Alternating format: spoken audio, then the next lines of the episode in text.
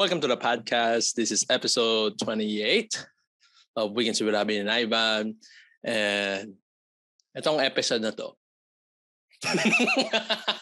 Kaya naman seryoso na naman. Wala naman ako ambag sa episode na to eh kasi. ano na naman ambag mo? Ewan ko. Hindi ko na pag hindi ko pinag-isipan eh. Nag-isip lang ako sabi ko, Tol, ito ba magandang topic mo to? Oo, oh, magandang topic yan.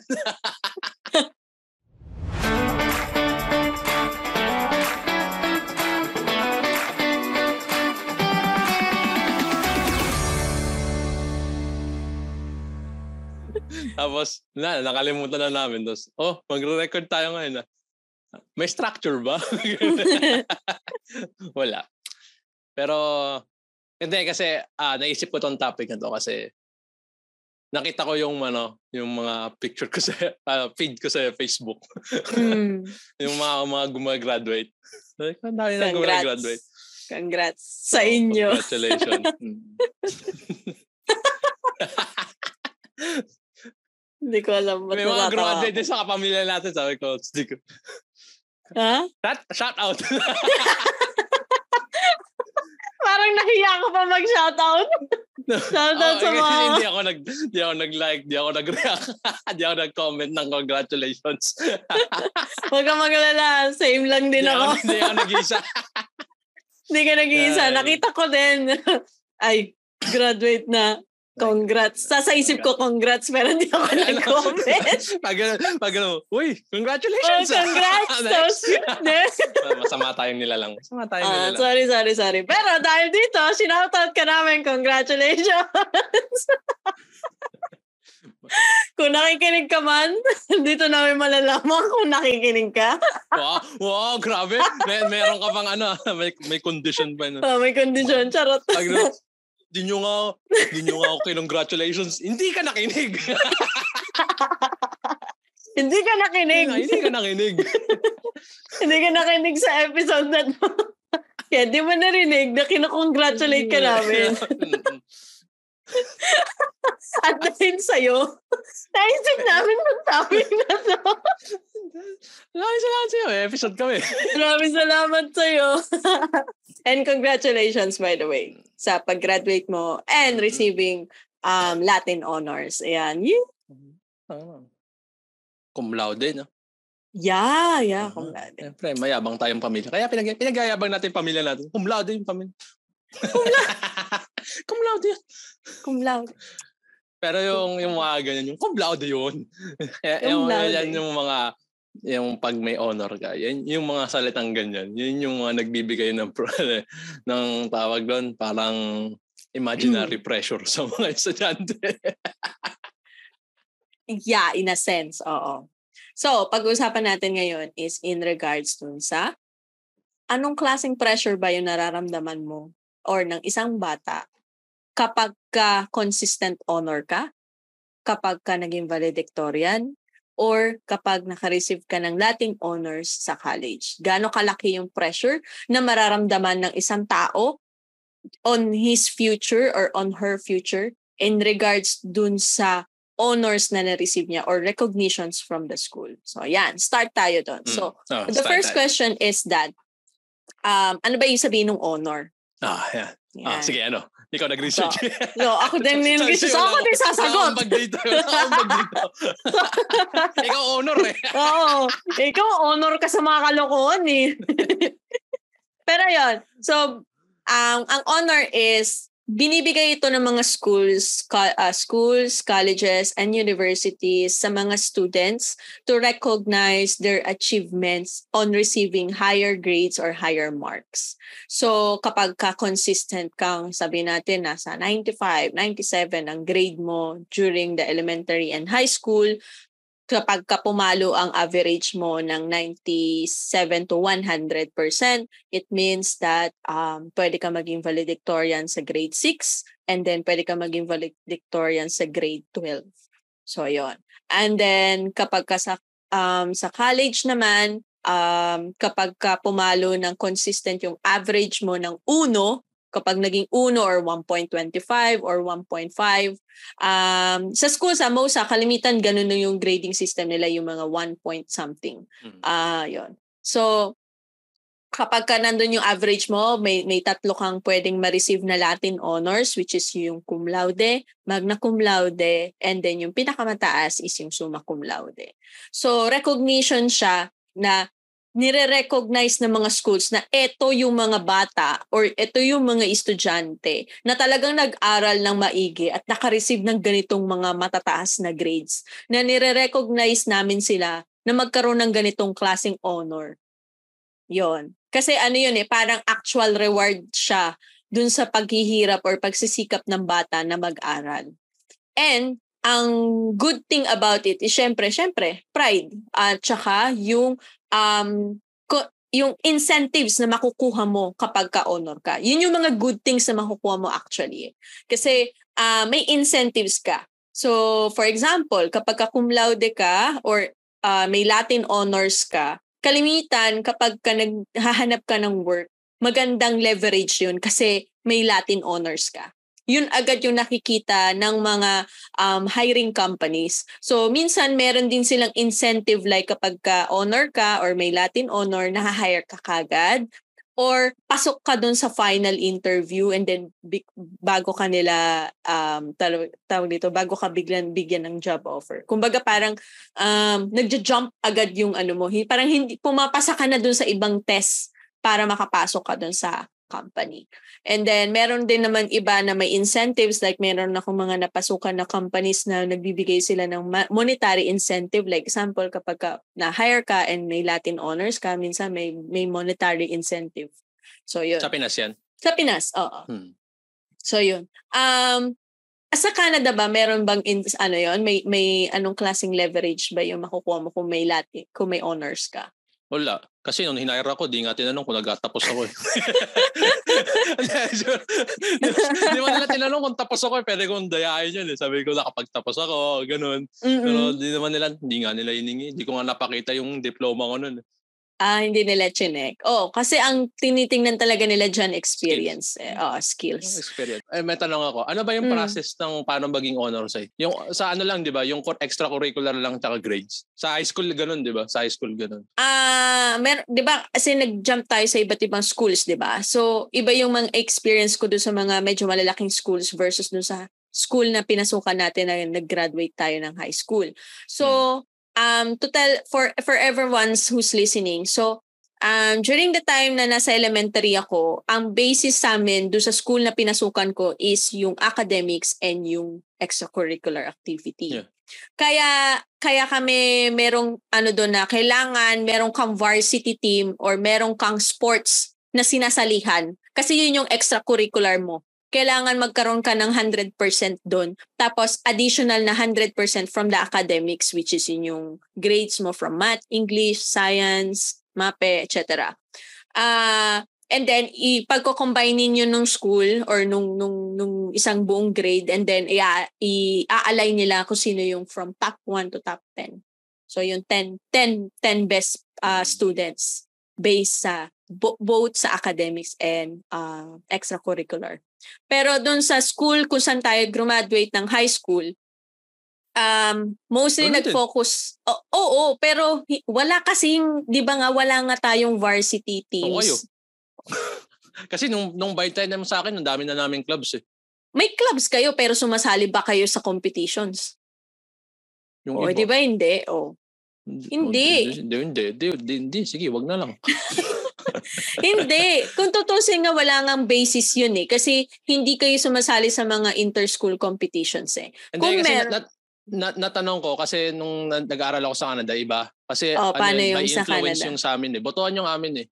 Kung sino, mm. uh, nagkaroon ng listahan yun kung sino yung mga ano, uh, prime sa academics tsaka ano, extracurricular. Tapos, mm-hmm. yung uh, tatlo ata sila o lima. Lima ata. Yeah, lima.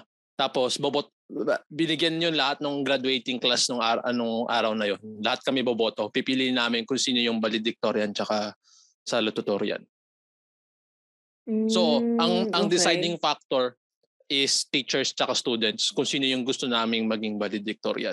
So kung hindi ka very influential sa school, hindi ka rin mananalo kahit sobrang talino mo ano, sobrang ikaw, ikaw yung nanana, yung ikaw yung may mga medalist ng ganon. Mm-hmm. 'Di ba? Parang ikaw yung best in math, ikaw yung uh, magaling sa sports pero kung hindi ka influential at hindi mo na kumbinsi yung mga kabatch mo na iboto mo ko, hindi ka nila maboboto. So, kasi yun yung nangyari sa amin eh parang yung yung top 3, yung yung top 3 namin. Parang yung, yung naging valedictorian yung lalaki. Ano lang siya, matalino talaga siya like I swear, mag, mag, matalino talaga siya. Magaling din siya sa sports. Pero like based dun sa talino, hindi siya yung mm. pinakamatalino and based din sa sports, hindi rin siya yung pinakamagaling sa sports. Pero siya yung mismong most influential doon sa school. So, siya yung nanalo. Kasi mas kaibigan niya halos lahat eh from the yung katulad naming immigrant na bagong dating yung parang isang taon pa lang kami doon from the and then from doon sa mga people na from doon sa mga students na ever since kaklase na niya from like grade 7, grade 6 ganun hanggang sa mm-hmm. naging grade 12 sila. So yung yung influence na meron siya parang medyo spread out sa lahat. Pero hindi ko siya binoto eh. Binoto ko yung babae. oh, so sino yung naging valedictorian? Yung lalaki nga, yung lalaki. Ah. Second lang yung babae. Ay, hindi. Yung binoto ko third. Hindi siya kasi ganun ka, ano, eh, ka-vocal. Mas ano siya, ma- siya yung pinakamatalino dun sa tatlo. Mm-hmm. Kung isipin mo. Pero hindi hindi siya ganun ka ka-vocal tsaka ka-socialize. Pero naging kaklase ko si siya. So, so mas ano. Pero, hindi, yun lang. Yung trivia lang na yun. Kasi sa Pinas, ang, ang nagde-decide doon yung ano mo, eh, yung merits mo. Oh, yung merits. Totoo. So, kung yung based sa academics mo tsaka sa sa number systems ng extracurricular mo. Kasi nung, alam, alam ko nung fourth year ako sa Pinas, yun yung, kaya ako third eh. Kasi yung number ng, ng extracurricular ko mababa ata. Ewan ko. Tapos mababa din yung ano ko. Very average kasi ako nun. so yung yung yung mas, kasi yung dalawa naman walang tulak kabigin, matalino sila pareho.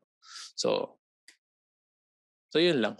Yun lang yung pagkakaiba. Parang it's more merits sa sa school system ng Pilipinas and then pagdating sa Canada like it, it includes yung influence mo kasi mm-hmm. doon mapapakita na ikaw yung leader ikaw yung kaya ka valedictorian kasi you lead the whole batch you lead the whole class.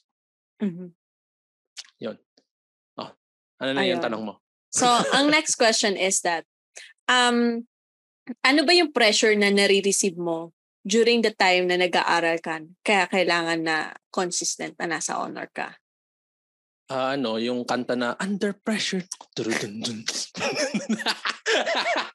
so, yan, to start off, so, sige, so, tumawa ano, paano natin susundan yon paano natin susundan yung joke mo? Wala.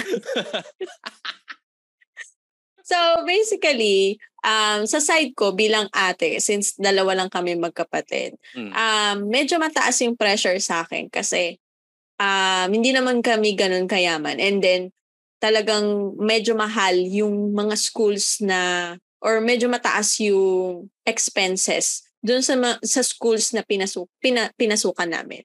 Well, basically gusto kasi ng parents namin or nung, nung mother namin na uh, maganda or prestigious yung school na pinapasukan namin and private talaga. So, hmm. pinush na doon kami mag-aral. So, para makapasok doon, kailangan may scholarship ka or may certain um, may certain uh, varsity ka or uh, club na sinasalihan na uh, nagko-contribute sa um, sa achievements ng school.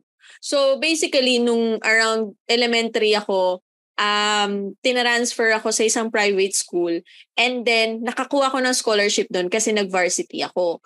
And dun sa part na yon medyo mataas talaga yung pressure kasi aside sa kailangan kong mag-practice every day sa varsity, kailangan mataas yung academic grades ko, which is yun yung like magaling ako sa lahat dapat kailangan. Kailangan laging nasa honor ako. Laging kailangan pasok ako sa top 10. Actually, kailangan nga ta- pasok ako sa top 5. Kasi sa mata ng mother namin, kailangan pasok ka sa top 5. Kasi kung hindi, babagsak ka. Ay, hindi naman sa literally bagsak ka babagsak yung percentage ng grade mo para makapasok dun sa scholarship sa next semester. Nagigets mo yung point ko. Hmm. Kaya ganun kataas yung pressure sa akin na minsan may times nung, nung panahon na yon nung nag-aaral ako na kailangan, na may, may pagka-perfectionist ako before na, di kailangan ganito. Naiinis ako kapag ka, kunyari, nag-exam or nag-quiz kami. Kahit long, ano lang yun, small quiz or long-term na exam. Napipikon ako sa sarili ko kapag ka, hindi ako naka-perfect score. Or yung bumagsak ako na example, pasang-awa bigla yung score ko dun sa exam.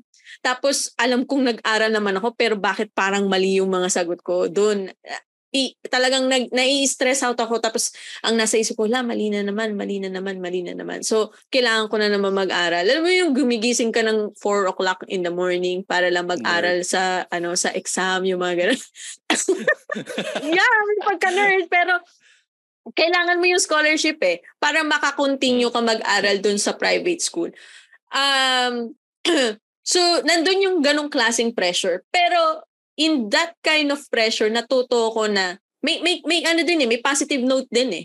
Kasi hmm. natutunan ko na, ganito pala dapat kapag talaga nag-aaral kay. Yung, may, may ano siya, may certain achievement siya. Kasi natutuwa ako eh kapag na-receive ko na, na, uy, yeah. lumabas yung pangalan ko, top one. Ayan. Ayun, nandun na yung certain na, ay, ang saya. Ayun, ganon. ano yun eh, yun yung parang sinasabi na ano yung uh, sacrifice now, enjoy later.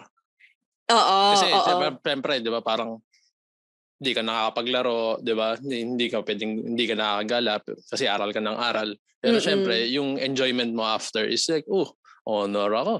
Di ba? Yeah, oo. Kasi parang nakakatuwa na, yes, finally. Tapos yung uuwi ka na, ma! Tapon ako.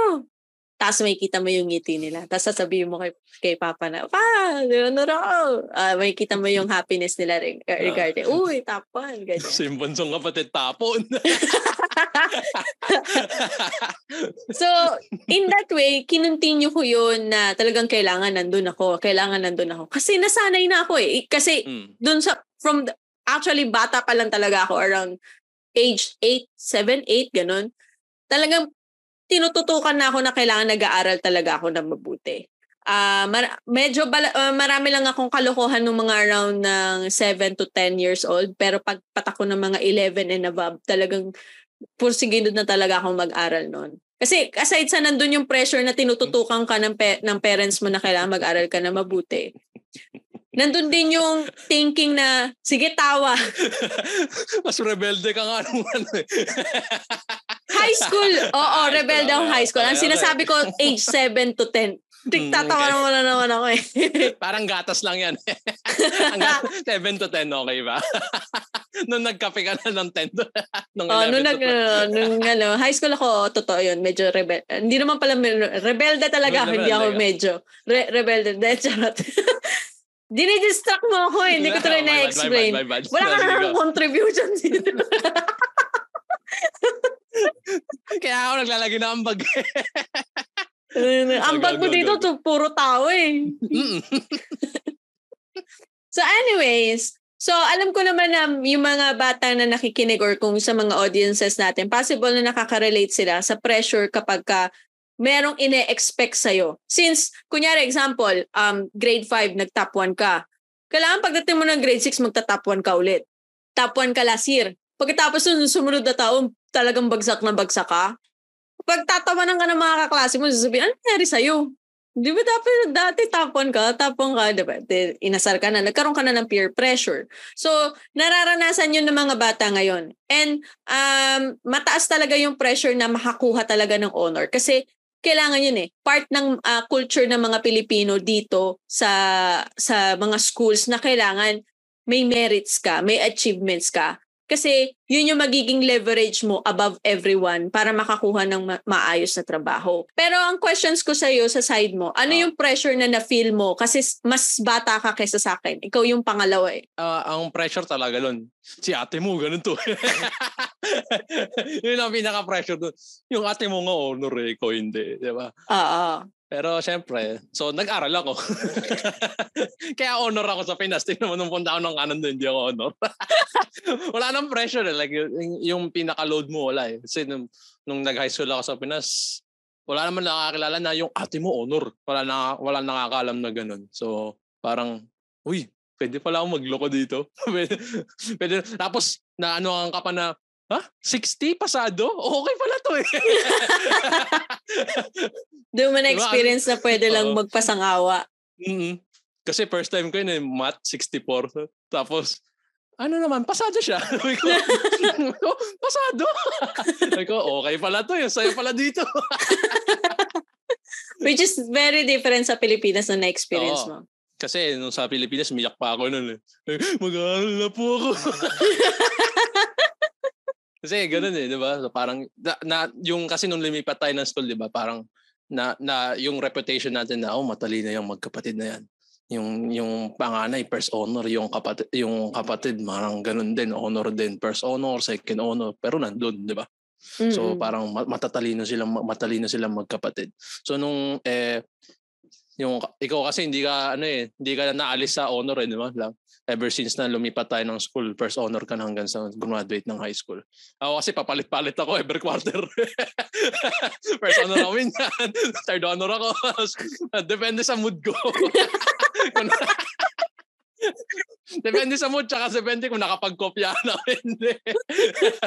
so iba-iba talaga yung ano, yung tapos lumandi na rin ako nung bandang second na third year. eh. tapos pati ng fourth year. So wala na. Ah, Hindi mo siya matatanggal na parang ang nasa idea kasi ng mga teacher is like wasted potential eh. Like from Mhm. from a from na, na, na-realize ko lang din to eh. Kasi from like a third world country perspective, pag nakakita ka ng mga mag, ano, yung mga gems, 'di ba? Parang kasi mo, oh, ipi-pressure mo talaga siya na kailangan mas ano ka pa, mas mag-shine ka pa, mas mag-shine ka pa kasi mahirap eh. Mahirap yung buhay. eh. Mm-mm. Hindi katulad dito, like very privileged kahit sino. Libre nga yung eskwelahan eh. Di ba? Libre yung high school dito. Alam mo, 100 lang ata binayaran namin nun. 100 bucks. Oh. Tapos, nag-aral lang ako nun. Uniform, everything, ganun. So, parang very, ano siya, very light. Private pa yun. Yung, yung ano ko, kasi Catholic school, so private. Tapos, so, alang less money expenses. Tapos, yun nga din, 60, pasado ka na Mm-mm. yung pressure kasi yung yung pressure sa akin magkaiba based dun sa dun nasa Pilipinas ako and based na nandun na sa Canada nandito ako sa Canada Ah, mas more like yung pressure sa akin is mas more on like yung kapatid mo kasi ganito. And, and hindi siya yung parang hindi matalino ka eh. Hindi naman yun eh. Alam lang So- nila hindi matalino So, ka. nape-pressure ka sa comparison between sa ating Oo, dalawa. comparison niya. Yeah. Like the Na- whole time na nandun ako sa school yun lang ang pressure sa akin. Kasi ano, yung kumbaga yung peer pressure na sinasabi na si si ate mo ganito dapat ganun Mm, ka din. Kasi ano eh magkapatid kayo parang ganun. ang ang naging pressure ko nung pumunta kasi ako dito wala wala talaga eh wala wala parang ano eh parang na let go kaya parang nag nag slack off din ako eh. parang wala akong wala namang wala namang maasa sa akin dito so okay lang nung nung pagdating lang ng college doon lang nagkaroon ng konting pressure kasi yun yung parang Mm-mm. sinasala na kayo eh, na Mm-mm. nandito kayo dapat para kasi gusto niyo yung ginagawa nyo. Kasi magtatrabaho kayo, kikita na kayo dito. Eh. Doon lang nagkaroon ng konting pressure pero medyo ano din eh. Medyo parang detached pa rin eh. Kasi yung mga teacher na parang kung gusto niyo talaga, lumapit kayo sa amin. Hindi yung parang kami pa yung lalapit sa iyo. Ano, oh, nag-aaral ka ba ng mabuti? Di ba? That's like 300 students, 500 students. Di ka na nila matututukan bawat isa. So kung ang ang pressure doon is like kaya mo ba? 'Di ba? Parang kaya mo independently, kaya mo bang magtanong, kaya mo bang pumunta? Nasa nasa na, ikaw na dapat yung nagbibigay ng pressure. So sa side ko naman, um maraming pressure din ang na-experience ko pagdating sa college kasi syempre scholarship pa rin. Ah, kasi wala namang kami, hindi naman kaya nga sa sinasabi ko, hindi naman kami mayaman. So ang ang pressure is sang, sa akin na nanggagaling. Kumbaga parang pinupush ko yung sarili ko na hindi kailangan makakuha ko ng scholarship para mabawasan yung tuition fee, para mabawasan yung pambayad sa school, para miscellaneous lang or para um yung mga external expenses na lang yung gagastusin ng parents ko para sa akin. Para makamenos, 'di ba? Para makatipid. Kasi ah, nandun na ako doon sa ganung klaseng point. And then all of those things, syempre nagkaroon ng fruit ah, reward which is yun nga yung yung mga honors and Latin achievements na nakuha ko. Ano naman yung pressure na pumasok nung time na nandun na ako na, na nasa part na ako ng working industry or yung working employee? mataas din. Kasi syempre, Mm. nakikita nila na, oh, graduate ka ng ano, cum laude ka pa. Bakit parang hindi mo nagigets yung trabaho na dapat ganito ginagawa?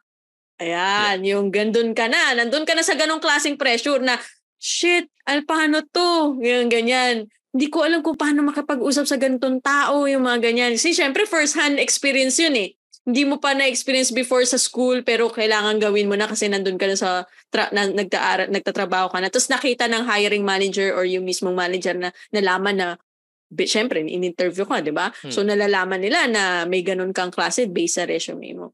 Nagiging, ano na yon nagiging parang pressure na yon kasi ang nasa isip nila, matalino to eh, dapat alam niya gagawin niya. Yeah. Kung laude dito, dapat alam niya kung ano sa tamang sagot dito. Kung laude dito, dapat na-figure out niya na kung ano yung logically ah, exact answer para doon. So, nandun na yung pressure. Yun na yung part ng pressure ng isang ah, ng isang tao na may nakuhang ganong klaseng achievements. Mas mataas yung pressure niya versus dun sa isa, sa isang ordinaryong employee na graduate ng four-year ka, ah, four-year course na chill lang siya, yung gano'n na okay lang siya. Pero although may expectation sa kanya, the same expectation, kunyari, tayong dalawa, magkatrabaho tayo, may same expectation tayong dalawa na may may output dapat tayo sa trabaho. But mas mataas yung sa akin kasi ako yung may Latin honors kasi ine-expect nila dapat matapos mo siya dapat tama lahat yun para dapat dapat parang perfect score lahat yun. Kasi ikaw yung may Latin honors eh. Nandun na yun dun sa ganong klaseng pressure. Um, advice. Paano mo may advice yung mga ganong um, scenarios? Ah, hindi kasi ang, ang sa akin sa sa idea, kasi dapat ano eh, kailangan lang tama yung pagpe-pressure sa Mhm. tao. Kasi ano siya, maganda siya to be honest, basta nasa ano yung tamang process. Kasi pag katulad katulad ko parang un- unpressured ako nung mga ilang times. So parang nag nag-slack off ka na parang oh okay lang mag- maganda naman makapagtrabaho ko, nakakapasa ako. Yung gano'n, yung pag, pag naging gano'n yung mentality mo, medyo nababawasan ka rin ng ano, eh, ng drive. Hindi ka tulad Mm. pag ah, medyo pressured ka ng konti. Parang meron kang directive na oh, kailangan ko tong tapusin, kailangan ko tong gawin. Parang ang, ang analogy doon kasi, 'di ba, parang pag pag gumagawa ka ng espada, 'di ba? Ipuput ila- ilalagay mo yung bakal sa apoy. Mhm. Tapos pupukpukin mo yun ng pupukpukin hanggang sa maging espada. After nun, di ba, syempre, iasayin mo pa yon para maging, ano, maging magandang espada. And syempre, after nun, lilinisin mo, dadandahanin mo ba. So, yung parang, yung care ng pressure, yung heat, and then yung, yung like slowly, like grinding it out. Parang i- i- ilagay mo yun sa concept na kailangan lahat yun even para magkaroon ka ng magandang espada. Kasi pag masyadong masyadong pressure, masisira yung bakal. Di ba? Masyadong malakas yung pokpok mo, maate, mag, mag, magkakrak. Di ba? Mhm. Pag masyado kang nag-grind masyado, syempre, di ba? Ma, hindi pantay yung espada, hindi maganda yung ano, yung gawa. Di ba? Kung hindi maganda yung pagkakalinis mo, hindi maganda yung pagkaka, ano mo, pwedeng maging brittle, di ba? Pag ginamit mo na talaga sa laban, mapuputol bigla, di ba? So, hindi ka makasaksak, hindi ka makapatay. Di ba? So, i- i-think mo, uh, pag gano'n ang concept mo, yung you use yung pressure na hindi para uh, what you call it? hindi para i-burn mo yung sarili mo masyado but para magkaroon ka ng directive na ito yung mga kailangan kong gawin. Dito ako, ito yung path ko. Kasi doon lumalabas yung ano eh, yung sinasabi na ano, eh, yung sacrifice now, enjoy later. Than Mhm. enjoy now, sacrifice later. Kasi ma- mahirap naman talaga yung buhay eh. Pero in the end, ma- dun, yun yung may choice ka. Like, do you live on the pressure to sacrifice now? Or do you enjoy na yung, you relieve yourself out of that pressure and then you sacrifice, you sacrifice later. So, metaphorically yung kay Ivan, which is basically, it's just, uh, in simple terms is, huwag mong hayaang i-pressure yung sarili mo by burning out yourself. So, uh, you use your pressure. Yung explanation mo, ah, sinisimplify ko Hmm, lang. sige, You use sige. your pressure, yung pressure na na-experience mo sa pagiging honor or sa pagiging somebody who receives a lot of merits and achievements. Use it as your direction dun sa pressure. Yung pressure na nare-receive mo, use it as your direction para sa goals mo or sa future goals mo. um, yun yung sa, sinasabi niyang sacrifice now, uh, enjoy later. Kasi at the end of the finish line, you will receive the reward itself. After no uh, after mo matapos yung buong or makomplete yung pressure na nararanasan mo. Sa akin naman ang advice ko is um congratulations on yourself. I-congratulate mo yung sarili mo kapag ka nakaka-receive ka ng ganong klaseng achievements and merits. Bakit? Kasi pinaghirapan mo yun eh. Ikaw talaga ang gumawa nun. Passion mo yun. Yung passion, yung pawis, yung puyat, lahat. Kasi ikaw mismo yung nagsikap na makareceive nun, uh, na ma- makapagtapos. And na-receive mo yung as a reward. So, i-congratulate mo yung sarili mo. But, don't put it as a front or as a front na cum laude ako eh, dapat eto ko. May honor ako, valedictorian ako, dapat eto ko. No, don't do that. Kasi um, iba-iba yung um, buhay na nararanasan eh. Marami kang scenarios or work, uh, experiences na mararanasan during the time na mag start ka magtrabaho. Kasi at the end of the day, possible hindi, hindi, kung ano yung nakikita mo or yung na-foresee mo, baka hindi rin yun yung maging path mo eh. So, enjoy the, the journey um, wag mong gawing parang sabihin na, hindi, dapat pag cum laude ako, dapat nandito ako eh. Dapat ito yun eh. Dapat suma kung suma laude ako, dapat ganito yung na-achieve ko. Ganitong salary yung nakukuha ko. Ganito klaseng leverage or um, privileges yung makukuha ko. No, don't do that. Um, kasi lalaki lalo yung pressure sa sarili mo, magiging masyado ka ng perfectionist, lahat ng bagay na marireceive mo, negative. Kasi hindi mo nakukuha yung gusto mo kasi meron kang focus na, hindi, ganito ako, dapat ito yung makukuha ko.